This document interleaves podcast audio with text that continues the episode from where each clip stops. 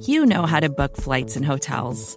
All you're missing is a tool to help you plan that unbelievable travel experience. That's why you need Viator. Book guided tours, excursions, and more in one place. There are over 300,000 travel experiences to choose from, so you can find something for everyone. And Viator offers free cancellation and 24 7 customer support for worry free travel. Download the Viator app now and use code Viator10 for 10% off your first booking in the app. Find travel experiences for you. Do more with Viator.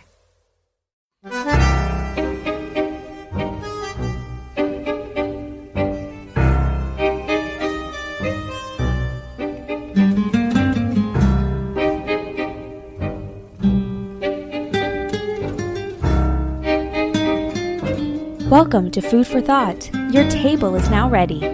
Your servers will be Nate Geary and Bruce Nolan.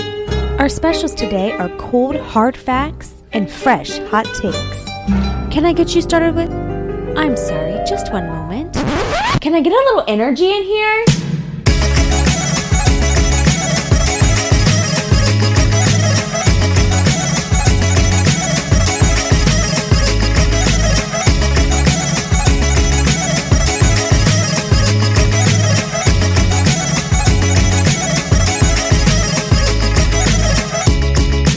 Serving it up to you live on the Buffalo Rumblings Vidcast Network. I'm Bruce Nolan.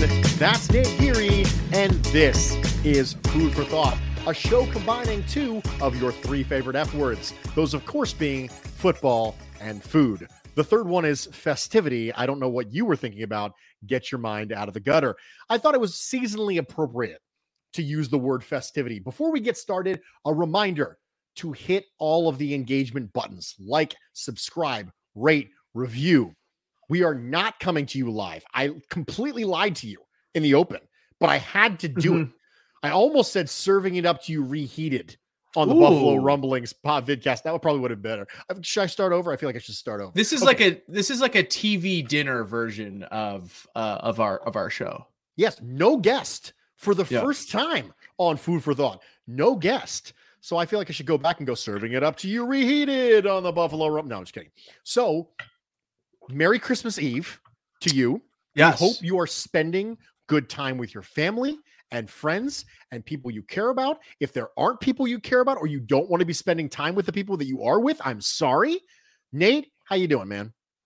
I am well. Uh I am looking forward to the long weekend. Let's put it that way. You know, and and, and spending some time with my grandparents and uh eating delicious food, lots of meals, um homemade this uh my girlfriend and I spent uh a two night consecutive period making Christmas cookies. Night 1 we did the uh the classic sugar cookie with the frosting decorating, which you know is a whole process and then uh night 2 um we did ginger snap uh which are some of my favorite you know lots of molasses um but they're kind of like the chewy ginger with the granular sugar on the outside just a really a delicious cookie um but my favorite and then uh also the the jelly um they're almost like the the jelly shortbread cookies with a little bit of jelly in the middle and the thumbprint hole.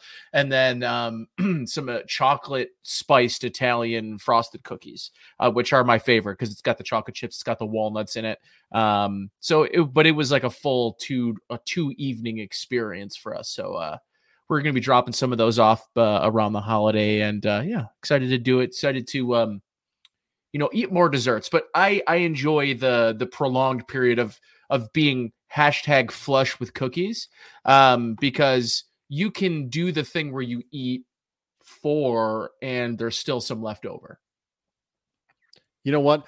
I think leftover cookies are dangerous because I think that when you are eating the cookie for the first time, you are very cognizant of how many you're eating.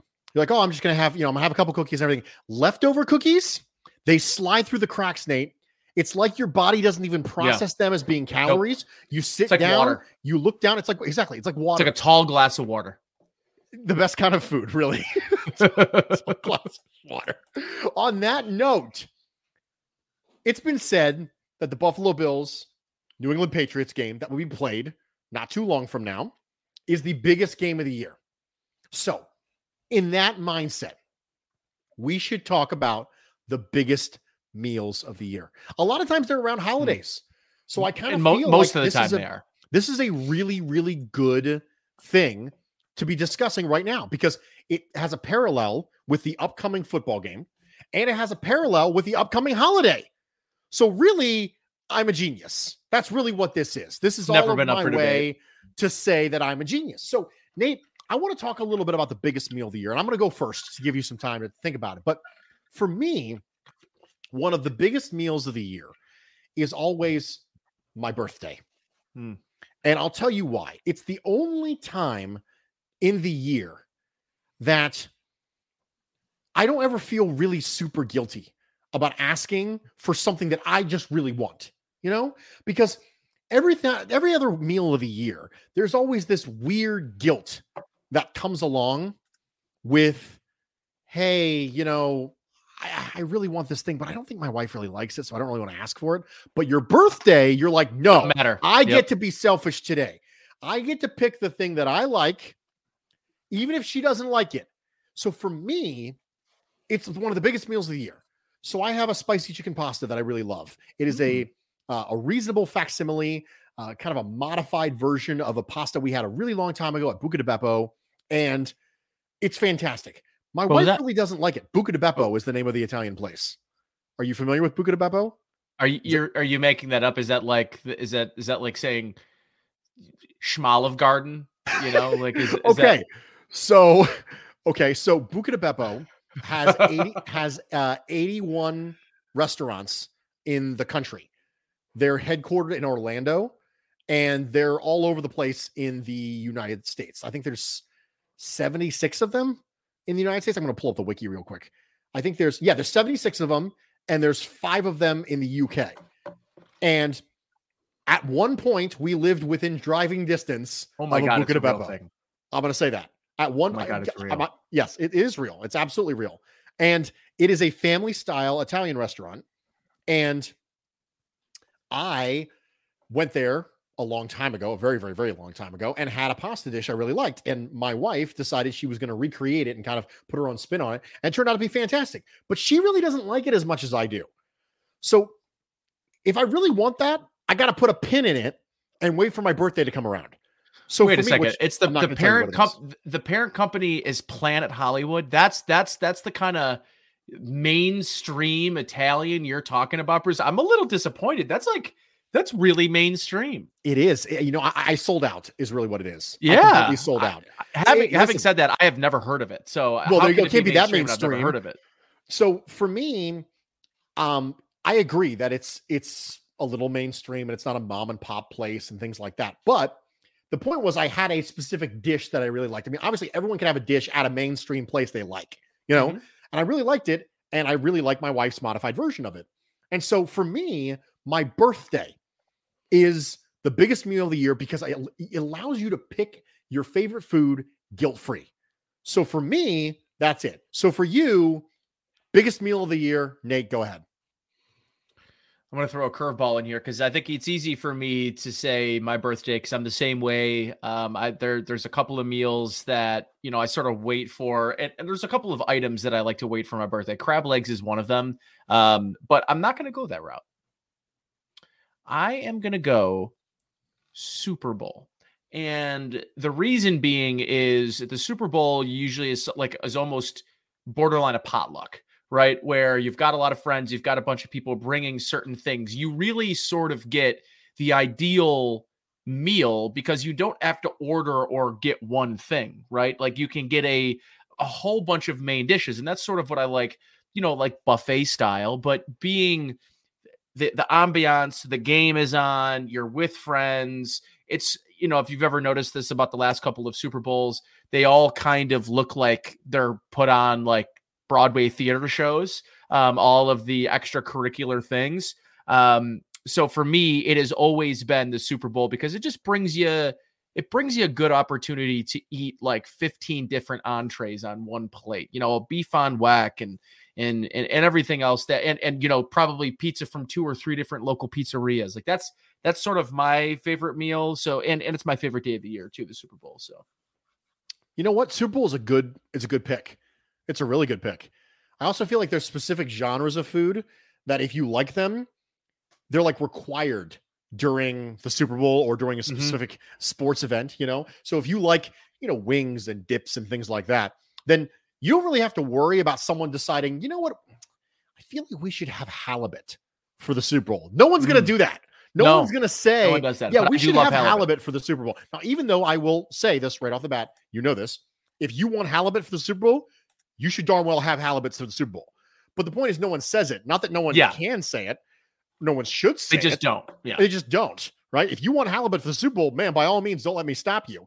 But if you really like a specific genre of the food that is Super Bowl specific, then that's going to be a big meal of the year for you because no one's going to steer you away from that. So, speaking of steering away, the Buffalo Bills managed to pull away after a weird kind of first quarter against the Carolina Panthers.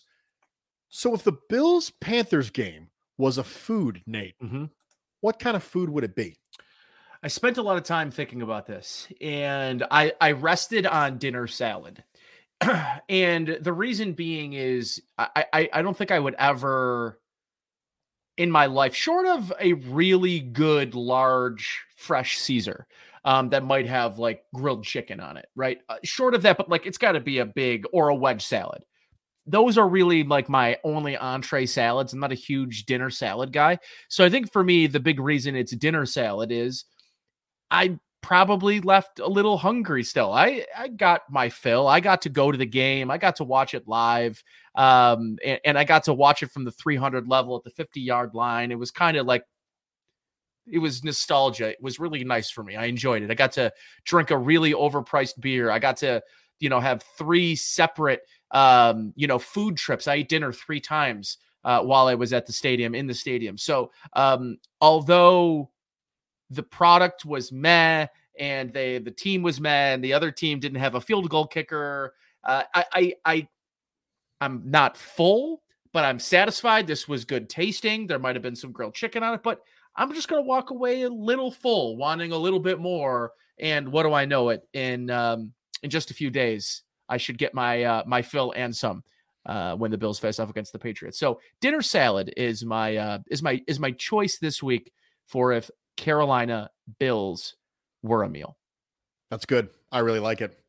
I'm going to go with something out of left field. My wife was introduced to Thai food this week. My wife had never had Thai food before. And I was Did I to did I see a um did I see a pad thai?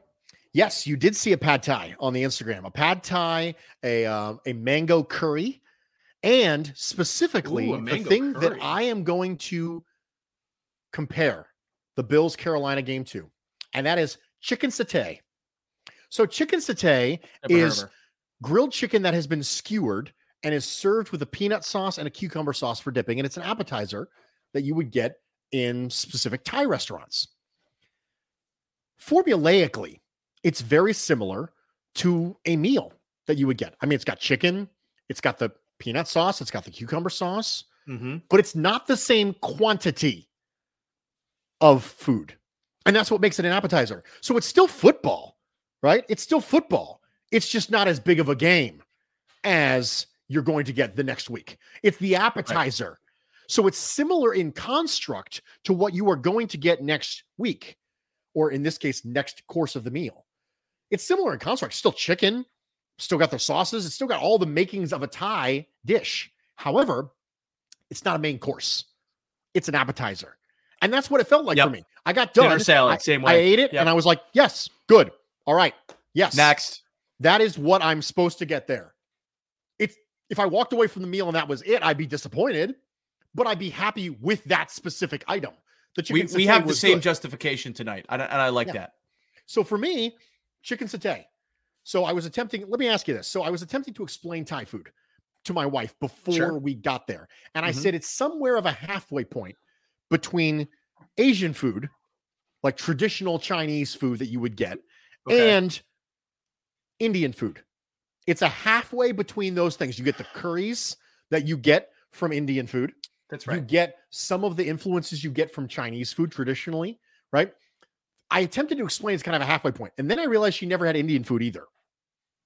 So I said, okay, well, Miss Nolan. starting with Thai, and then we'll move to Indian, and we'll we'll, Yep. we'll we'll get this taken care of. Vietnamese, you know, I'm a big pho guy. Um, big, big pho guy. So um get her onto the pho game because you know she she's I will. There's a good pho place not too far, and I I think that we can we could make a day of it and go get some get some pho. I there is qu- nothing quite like just the standard raw beef pho where you cook it in the broth, lots of onion, a couple of bean sprouts here and there. Um, I, I'm not a spice ball guy. I really just like the really deep, rich flavors of the of like the Vietnamese beef broth. That that's really a that that's a winner for me. And the green onions too. Scallions are just you know super good for me. Um, so. But wh- what, what are you going to say? Because I, I, I'm a little distraught that she has never had Indian, which is like something that I never actually enjoyed as a kid because my I don't believe my my dad likes Indian. I know that he likes Indian because I have frequented there's uh right actually near me about four blocks away from me, Bruce, is a place called India Gate, and it's an all you can eat Indian buffet, and it is fantastic. Great lunch special. Um, it is really, really, really good. And uh, so I know he frequents that, but when as a kid, like I don't think my mom was much into it, so I never was really exposed to it until adulthood.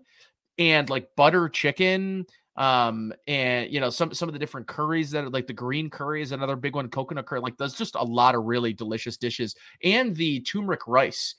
It finally a culture has decided we are done eating this flavorless white or brown crap. We're gonna put some we're gonna put some flavor and some depth of flavor inside of this rice, uh, so that when who, who was it? Was it Louis C.K.? There, there's someone has a joke. No, I think it's um uh oh shoot uh I, regardless of who it was it's like you know rice it's like if you're so hungry that you want to eat Mitch a Hedberg. thousand mitch hedberg thousands of you. something uh so, thousands of something so it's just like you know at least at least the indian culture was the first to say you know what Uh, we're we're done with white rice and brown rice like we're, we're gonna flavor our rice and i appreciate that about the the indian culture Okay, so a couple side notes. Number one, Mitch Hedberg is my favorite comic of all time. so i'm glad you you knew that right off the spot You- I knew that right off the knew bat. it I was waiting for I you to started it. stop so I get it so I could get a breath because I don't want to talk over you. But yes, Mitch Hedberg is my favorite. Um, to to this day, one of my favorite stand-up comedy jokes of all time is Mitch Hedberg talking about escalators, where he says, you know, he kind of sways back and forth on the stage. You know, rest in peace by the peace by the way, uh, Mitch Hedberg. But he sways back and forth on the stage and says, "I saw a sign one time that said." Escalator temporarily out of order. And I thought to myself, this is strange. An escalator can never really break, it can only ever become stairs. So we should say a sign that says escalator temporarily stairs. Sorry for your convenience. That's my that's my Mitch Hedberg right there. that's there. good that Yeah. was good Yeah, it's, I it's got kind of a strange drawl to it. I, yeah, I mean, I, I, to this day, I know what's coming. I'll watch the YouTube clips and I'll still laugh until I cry. It's just, it's great. Also, my wife is still catching up to a lot of different ethnic foods. Um, my wife had very, very rarely even had Mexican food before she met me. I genu I, I I tend to think that Mexican can be slightly overrated. Uh it just it really depends, especially like fresh tacos. I'm a real big taco guy, but it's got to be the the fresh corn tortilla. I'm also I, I- think a lot of the traditional Mexican dishes don't get, but like I'm I'm a big uh what, what are the the things that are wrapped in in, in corn husks? What uh, tamales? Big tamale fan. But I, I listen when I when I'm going to a Mexican restaurant, I think oftentimes there's just a lot of filler on the menu. Give me the carne asada, give me the beef, give me, you know, th- that's the thing that transcends all different ethnic foods. Everybody figures out a way to make beef well. Yeah. And that and I appreciate that about beef, the versatility among cultures. That's a really good point. Hey, real question, quick, quick question before we get into the main course, the Pro Bowl stuff just Sure. dropped. Do you want to talk about Pro Bowl while we're here? Yeah, I mean, Oh, it's just so I- you know, now- we're recording this on Wednesday. So you're Yes. listening to it live on Friday or Saturday morning, depending on how what your method is of listening to it. We're recording it on Wednesday evening because I didn't want to record, and neither did On he Christmas Eve. on Christmas Eve. Even though we love you and we want you to have content to consume on But Christmas no. Eve, I'm No. not going to to take time out of my family time to do it on Christmas Eve. So Bruce for me, put his foot down. I did. I absolutely put my foot down. Um, not really. I, I don't. I, I didn't really put my foot down. If if you know if it needed to be done, it needed to be done. But do you want to talk That's about Pro Bowl stuff? Yeah, let's talk about it for five minutes. Okay. So uh here's what we got so far: Dion Dawkins and Stefon Diggs have been selected the Pro Bowl. Uh, it's Dawkins' first career selection and the second career selection for Diggs. Um, the following Bills were also alternates. Josh Allen and Tremaine Edmunds are first alternate. Dawson Knox and Tyler Matakevich are second alternates. Jordan Poyer and Reid Ferguson are third alternates. Micah Hyde is a fourth alternate. And Mitch Morse and Tyler Bass are fifth alternates. Immediate response. Nate, what do you think?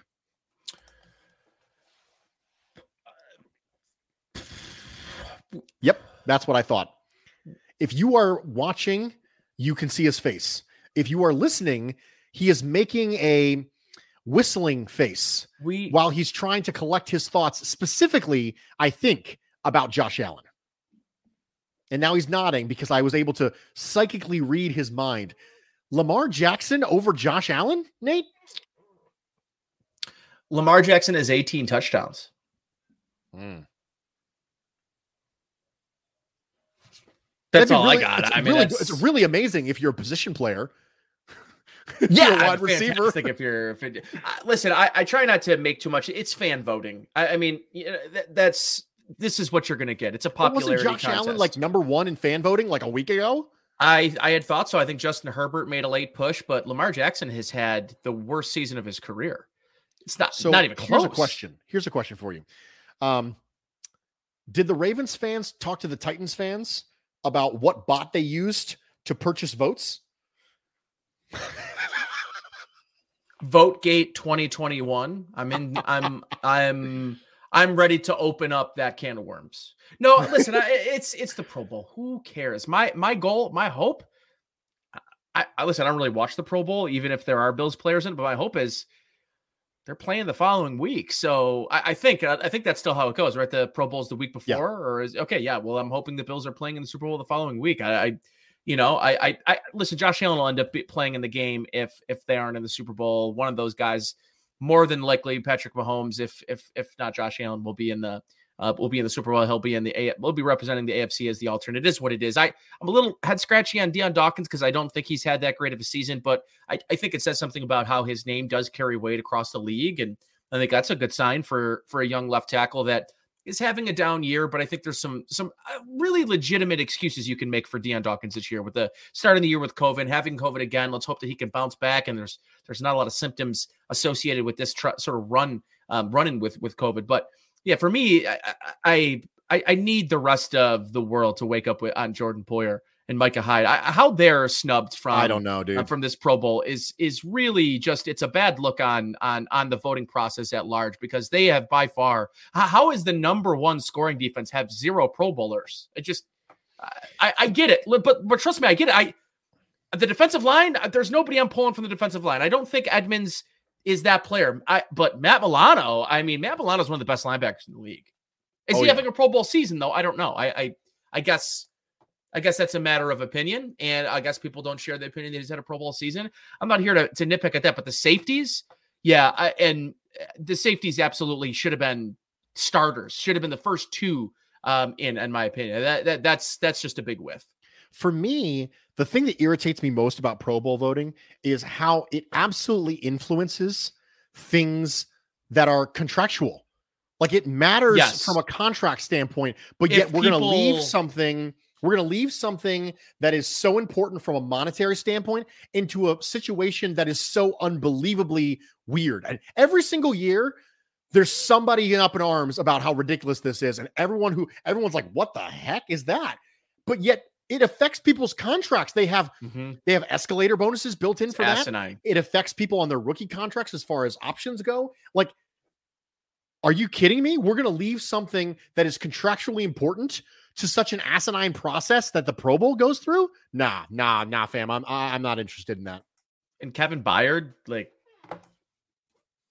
okay, Kevin Byard, I- Um, okay, okay. I mean, it, he's a good player, but he has not been better than Jordan Poyer or Micah Hyde this year. all right, we spent five minutes. We did it. That's it. Move on. It's now we're going to talk about the Patriots. It's not weird. dinosaur embryos because I I I know that was something that no no okay no go ahead. I mean, yes, dinosaur embryos because you know life uh, finds a way. You know, but it's you know, but the Bills need to find a way. yes, against the New England Patriots. How about that for a transition? Bills have to win. Yes, the Bills have to win. The Bills, Bills have, to, have win. to, win. As as Jeremy White says from WGR, the Bills have to win. The so, Bills have to win. What are you looking for schematically that will help you mm. ascertain mm. whether or not you think the Bills are going to win? So this idea, listen, you know, they they're coming off a game where um, Devin Singletary had 22 carries, which was the most since 2017, I think, or two, yeah, 2017 when it was LeSean McCoy. Uh, they had, I think, moderate success doing it. 22 carries, 89 yards, I think, is what Devin Singletary finished the game with. He had that nice touchdown run, and there was a clear balance to the to the to the to the game plan. I think any not any any's a strong word um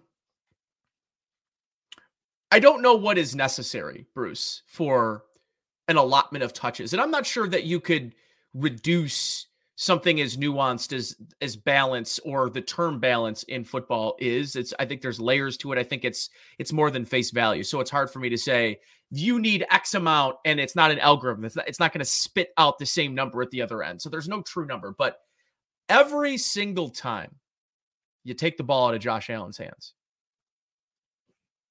Bill Belichick makes a little check mark on his page. Just another notch on his belt. Every time you do that, and, and, listen, it took the Bills really 22, 22 passing attempts in that wind game. Eight came on the final drive of the 30 attempts that he had. There was no urgency, Bruce, whatsoever in that first quarter to score points. And it's one of the reasons that they were never able to get the Patriots out of the run first mindset that they had. Uh, listen, Bruce, uh, McDaniel and and and and Bill Belichick are going to come in this game, and you know what they're going to want to do? They're going to run the football again. Mm. And the easiest way, because they know that a there's there's there's two positive things to them finding success in the run game and doing it at a, at a large volume a they they believe that keeps the ball away from Josh Allen and takes the ball out of his hands, right? Because that is primary goal number one. How can you reduce the amount of times Josh Allen has the opportunity to beat your defense?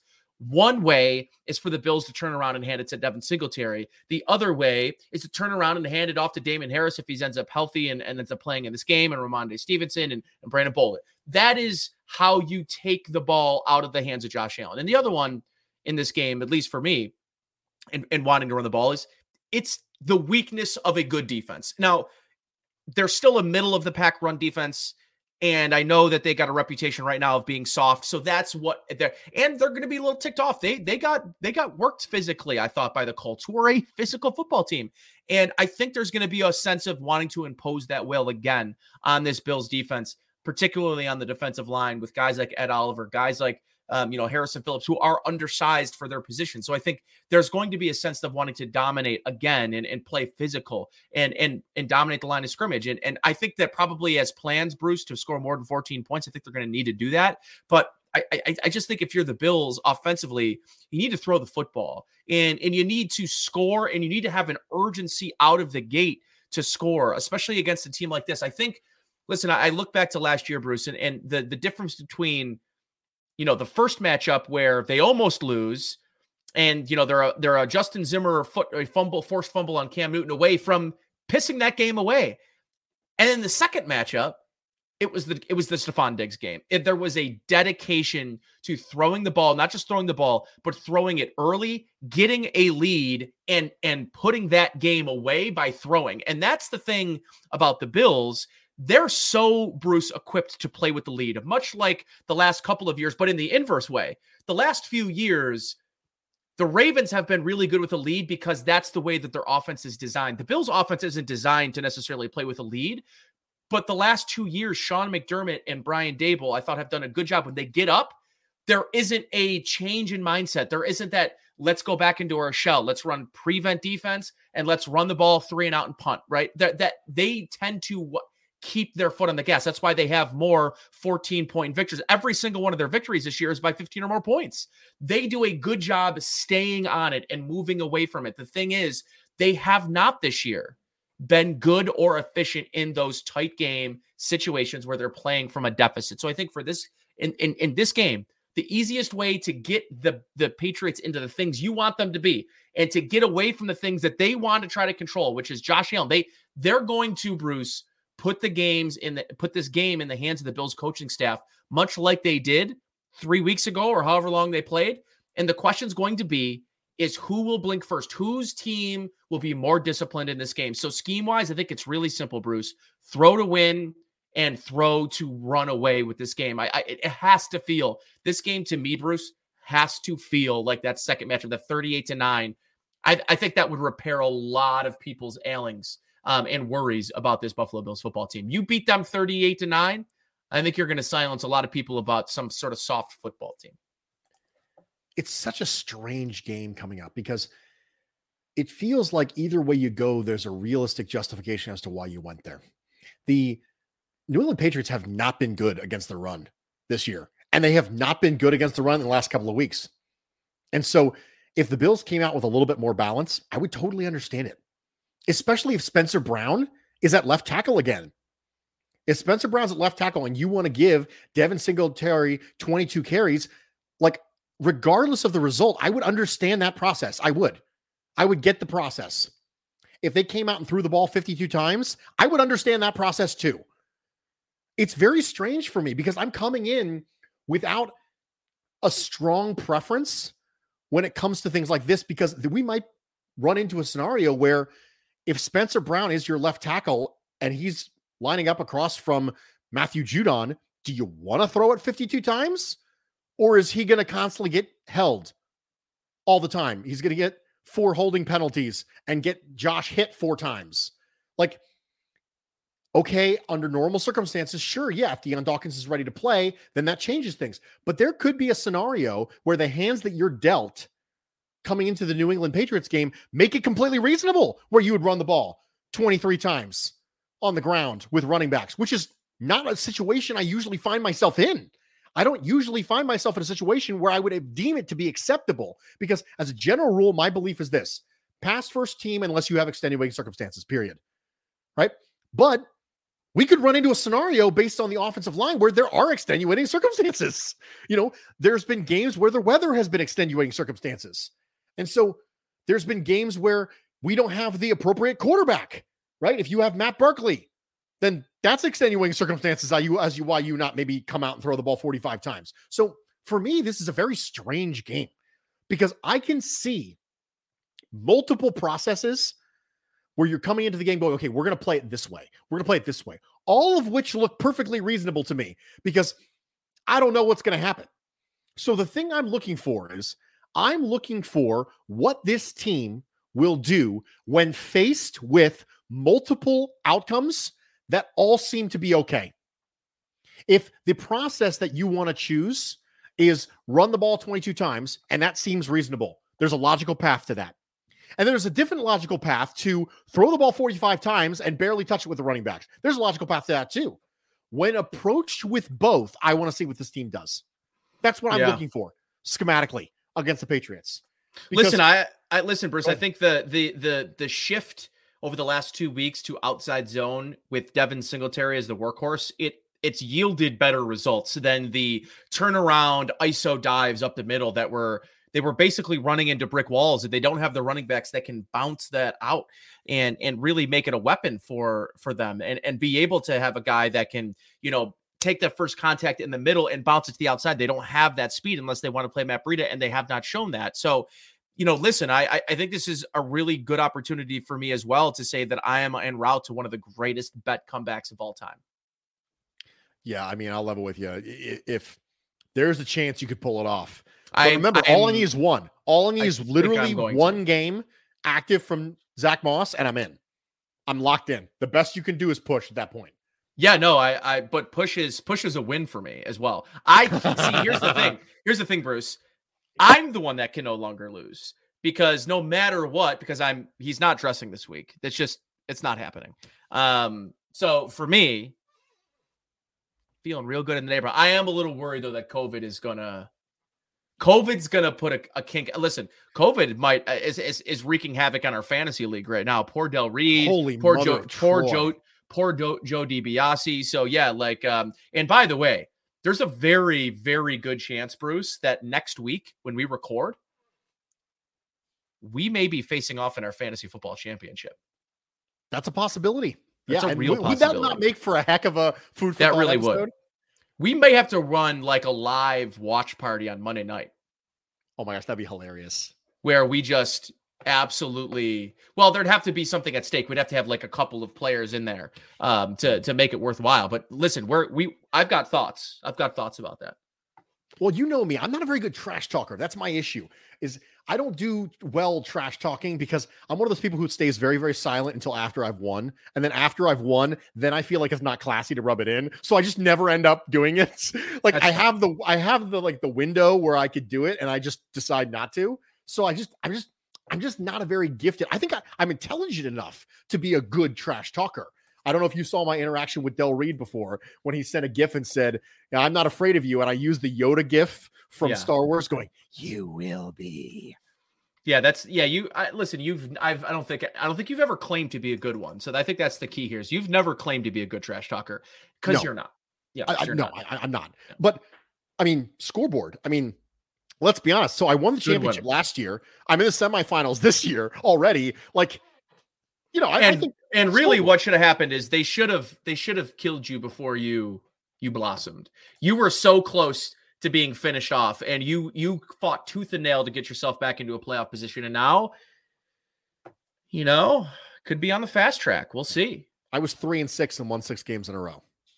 You can't keep me down. You were vo- you were rooting. You were trying in the fantasy football was. chat to get everyone to beat me because you wanted to keep me out of the playoffs. yes i that, that's a fact just, I just want you all to know, Nate literally drug the bus over top of me. listen there's a very real possibility i could be starting jake fromm in a game against you so be re- be ready for that okay, so real quick, uh, Devin Singletary, funny Yes. story. You've been talking about outside zone and things like that. yes Did you know that over the last three games, the Buffalo Bills have been almost 50 50 zone gap, which is way more gap than historically they've been running. Like historically, it's always been like three to two ratio, Mhm. you know, sometimes two to one ratio as far as zone to gap. But over the last three games, a lot more gap runs. I just thought that was interesting. It's i think of, a lot i think part of that too is personnel up front I I mean, at least in my opinion, I think Cody Ford. And by the way, Cody Ford has been playing better. you know, I- oh, I'll not- level with you. He wasn't on my list of people to watch this week, so I didn't even notice.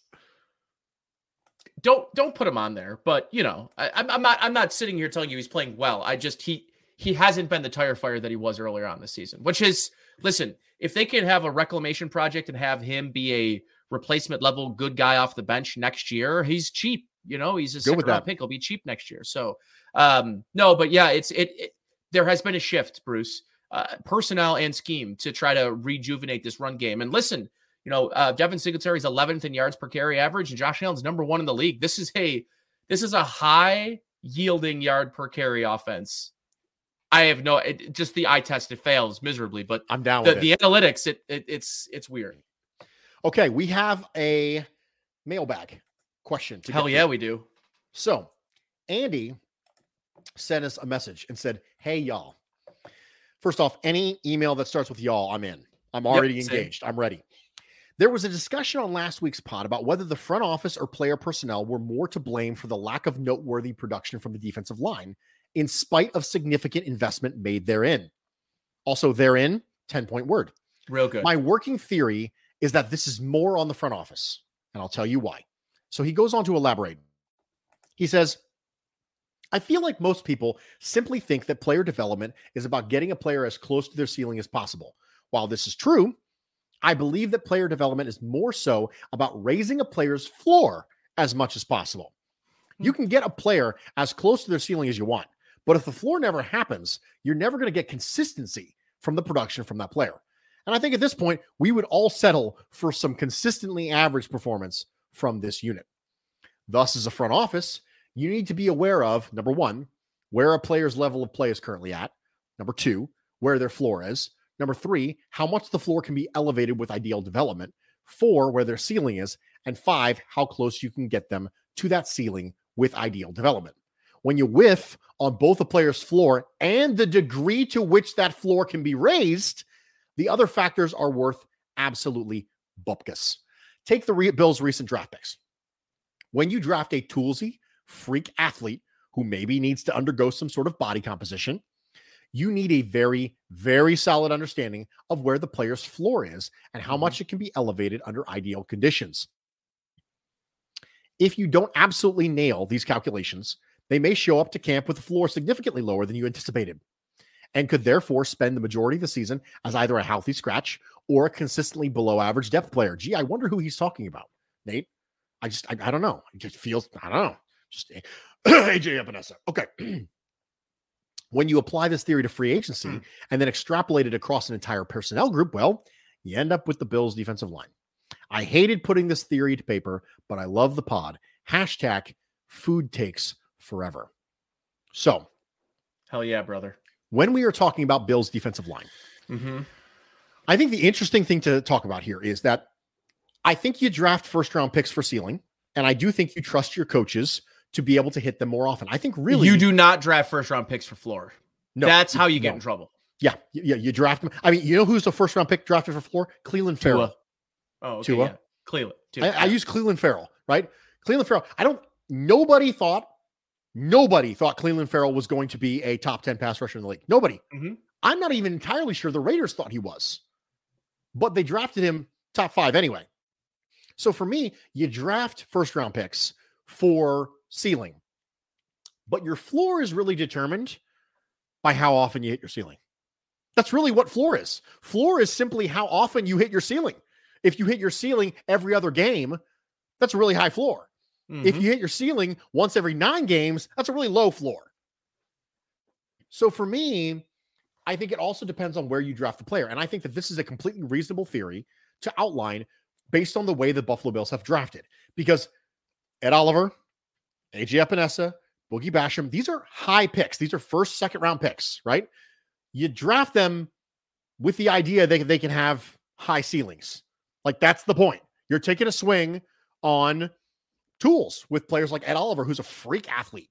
That's right. With AJ Epenesa, I think that the question was going to be when he came in, one of the questions was, what are you going to do with him? Are you going to bulk him up and play him inside? Are you going to slim him down and play on the? The Bills said, okay, we're going to slim him down and make him an edge rusher, right? Well, he got really slim, like really slim, way too slim. So now they're trying to adjust back.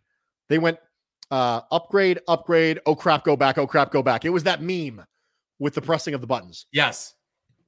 One of the things that was interesting when the Buffalo Bills drafted Gregory Rousseau is I had a very similar thought process about Gregory Rousseau that I had about AJ Epenesa, which was, is he a five tech? Is he? I, I, use this phrase all the time. Is he Arik Armstead? Yeah. is he you, Arik? You, you mentioned this literally last week. Yeah. Yeah. So for me, I have the same thing. Now the the Buffalo Bills clearly didn't mind what happened with AJ Epenesa because they essentially went and did the exact same thing the next year with Gregory Rousseau. They took somebody who people thought might be a tweener. They took him and said, no, 250 pounds is fine. We'll put you on the edge. And what they've gotten from Gregory Rousseau, and I talked about this in the Bruce exclusive this week, was Gregory Rousseau, Rousseau right now is a really good run defender. Like right now, he's not developing yeah. into a really good edge defender. He is a really good edge defender from run. But if if that's what you get, he's still not what you want. And that's, that's a high no. floor. That's high mm-hmm. floor. That's what you're talking about. High floor. I think Gregory Rousseau right now is a high floor player because right now he's a very good elite level, elite, maybe strong term. He's I would say very, it's strong. Yeah, he's, he's good. very good from an edge run defender standpoint. He's very good. If he never gets any better a pass rusher, I would consider that to be a high floor investment. But it's Shaq Lawson. We, we still we still wouldn't be okay with that. No, we weren't okay with Shaq Lawson. Mm-hmm. I mean, we were, we just wanted more, right? And and that's where you'll always be. And that's where you are right now with the defensive line at large. And I think Brandon Beane probably relied too much in free agency on, you know, familiarity. You know, Star Lotulelei was an overpayment. Trent Murphy was an overpayment and a very little ROI on this defensive line. You know, Mario Addison was probably a year past the time that you pay a Mario Addison and bring him in, right? Coming off of two consecutive double digit sack seasons in um, in Carolina.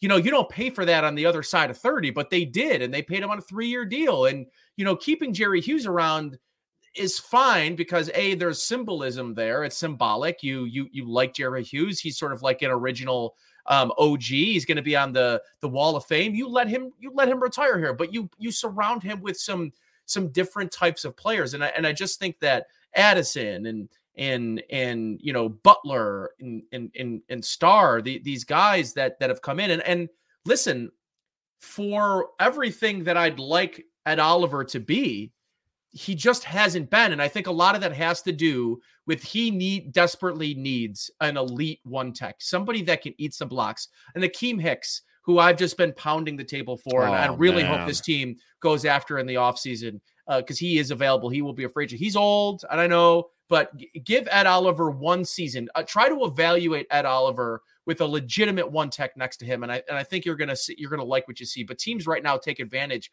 of how aggressive he is because they don't really need to double team the one technique. They'll let him fly up field and trap behind him, and and that's what teams have been doing really well. And they use his ability. Ed Oliver gets off the ball quicker than a lot of defensive tackles do. He's got that Jerry Hughes, you know, quick twitch to him, but it gets used against him because you don't want necessarily. I, I think Eric Turner said you know, last week he was like, you know, on this play, Ed Oliver is flying about 100 miles per hour. And I'm like, I, I, think I tweeted back something along the lines of, yeah, you know, I think I'd ideally like Ed playing it around 80, 85 miles per hour because at 100, he just is, he's a little out of control and, and he's, he's, he's hydroplaning and there's no stopping those wheels. You know, he's got NASCAR tires. But when he when he plays a little bit more controlled game um, and technique sound, and, and and I think he gets in better positions to make plays. But you know, overall, this defensive line leaves a lot to be desired. How they try to retool it is, is going to be interesting to me, Bruce, because I think they need one ear to retooling the defensive line fundamentally, but they also have to retool the offensive line on the interior. And how you do both in one offseason is going to be tough because I've seen teams do one. You know, I've seen Kansas City completely remake that offensive line and and have a and have great success doing it. But trying to do both is really hard to do in one offseason. I agree. But we're going to wrap it up. Winners and losers from this week in the NFL. And, you know, you and I are not allowed to call ourselves the winners, even though we advance to the next we round can never. of our fantasy stuff. I, I am a winner. I'm married to Mrs. Nolan, I'm, so that is true. I'm winner true. every week for life. But biggest winner, biggest loser this week in the NFL. Nate, what you got?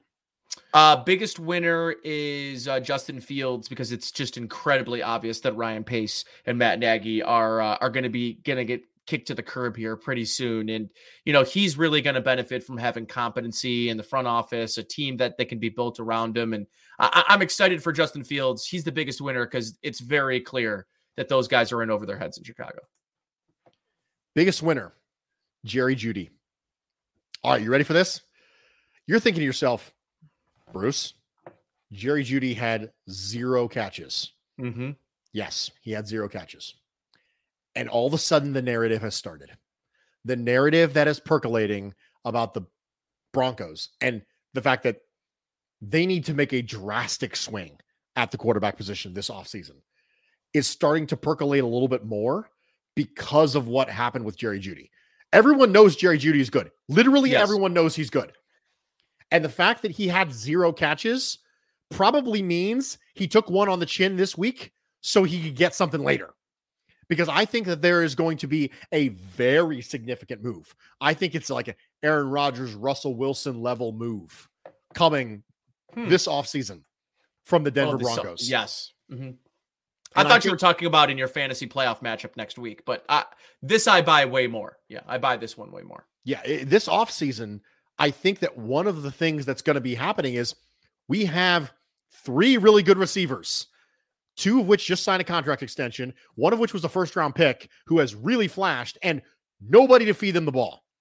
And Teddy Bridgewater's not going to get it done. And I don't know if you know this, not Drew Lock is not going to get it done either. No, he's so not. For the Denver Broncos, I think they're going to be in on literally every quarterback. They should. Year. And I think they're going to be potentially, maybe even a little bit desperate to get the right quarterback. And so for Jerry Jeudy, it's okay, man. You were held catchless. It's it's clearly not because you lack talent. You are fantastic. But it may have been the final straw that was necessary to break the camel's back to get you the quarterback that you need long term. Mm. Biggest loser, Nate. Yes. Biggest loser this week. Uh, there's a lot of candidates. I, I think I'm. I, I wanted to be. I wanted it to be involving the Cleveland game that the the Cleveland Raiders game that we were forced to watch, and by forced we literally were because it's five o'clock. It's on a Monday.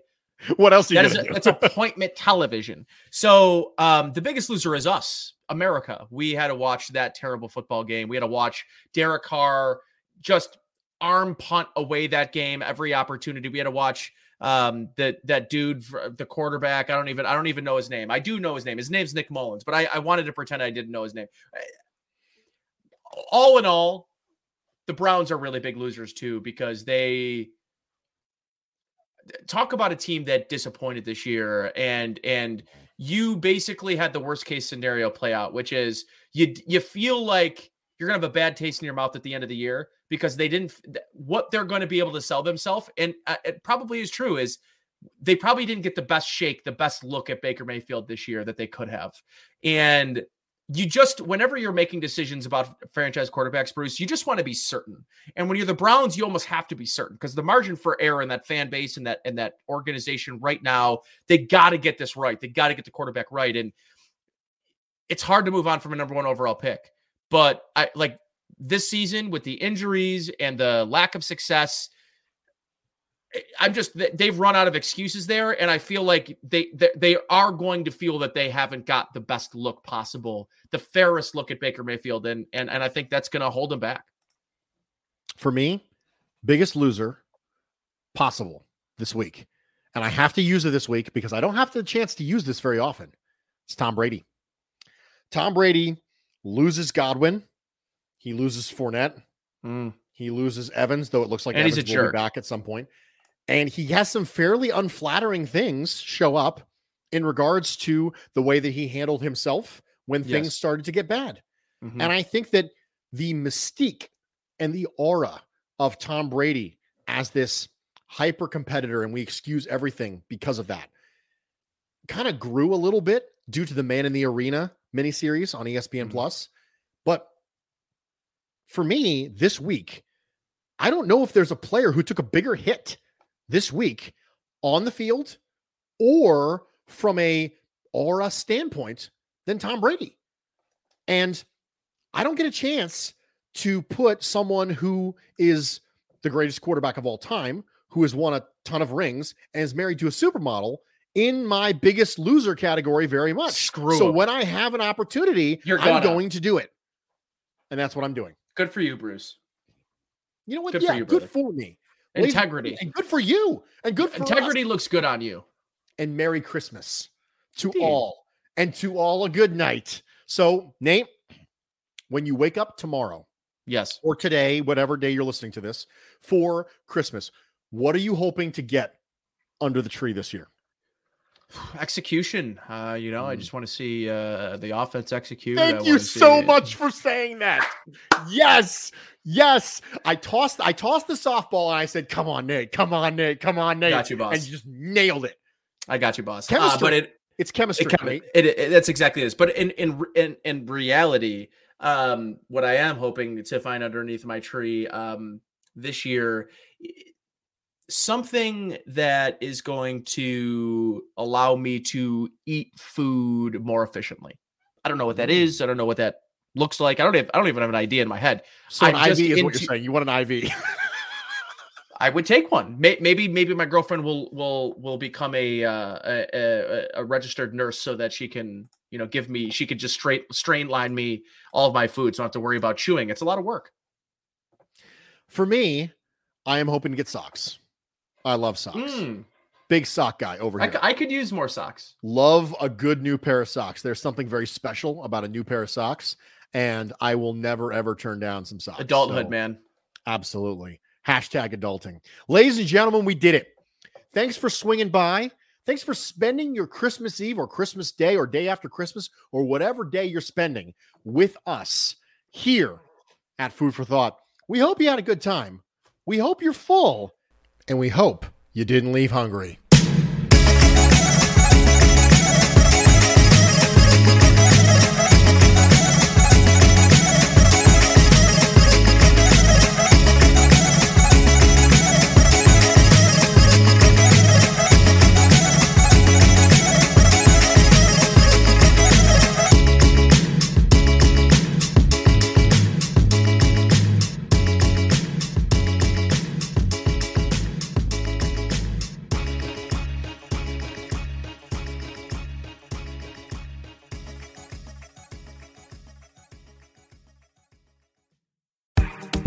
Claude 3 from Anthropic is your one stop shop for enterprise AI.